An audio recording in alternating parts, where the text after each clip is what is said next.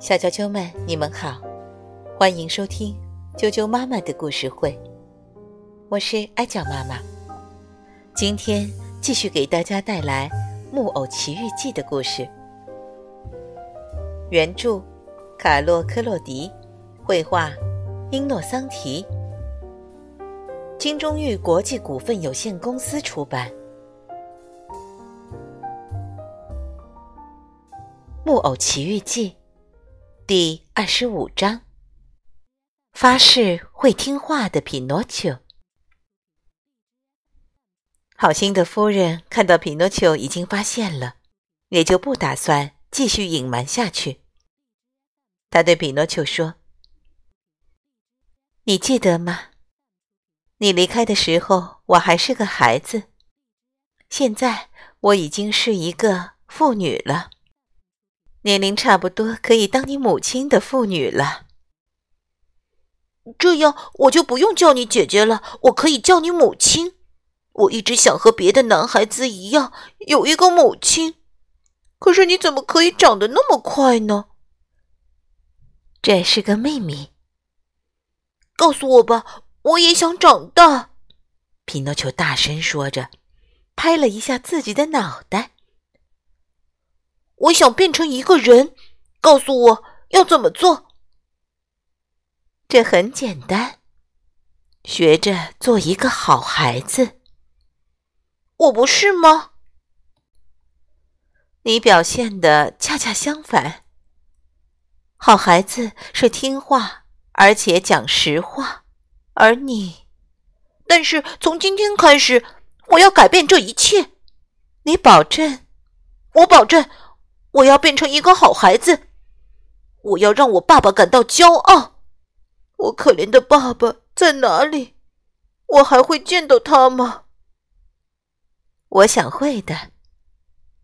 听到这个答案，匹诺丘非常高兴，他抓取仙女的双手亲吻起来，然后他抬起头来问她：妈妈，当我看到墓碑的时候，你知道我有多么悲伤？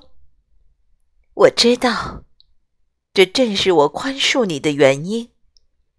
我从你真心的悲伤当中看出你有一颗善良的心，这就是我来找你的原因。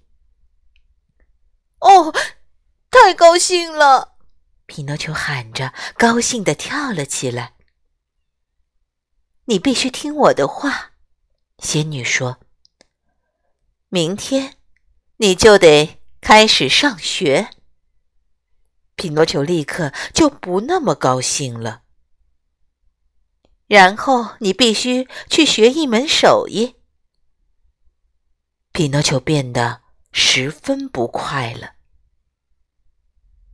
你在嘀咕什么？仙女严厉地问。我不想学手艺，因为做事很累。我的孩子，仙女说，说这种话的人最后都进了监狱或是医院。我告诉你，不论生来富有或是贫穷，在这个世界上，每个人都必须做点事情。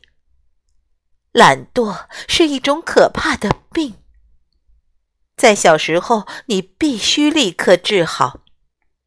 一旦上了年纪，就再也治不好了。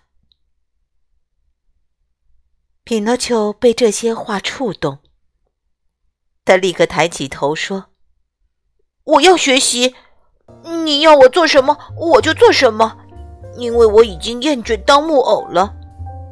我要不惜任何代价，变成一个男孩。”你说过我可以的，不是吗？我确实说过，接下来就看你自己了。